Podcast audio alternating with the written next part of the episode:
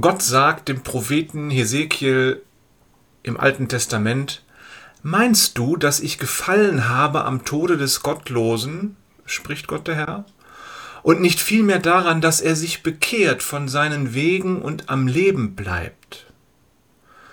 Boah, wir können uns noch so sehr aufregen über die Bösewichter dieser Welt. Und manchmal habe ich schon Leute fragen gehört, warum hat den nicht schon längst jemand erschossen?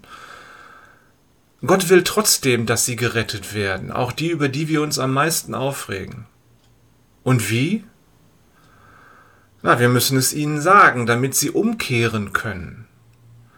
Gut, das können wir den Superschurken, mit denen wir in der Regel nichts zu tun haben, schlecht sagen. Aber es gibt Menschen in deinem Umfeld, die du nicht magst. Und Gott will, dass sie Frieden finden. Darum bete du, dass Gott sich dieses Menschen annimmt. In diesem Sinne.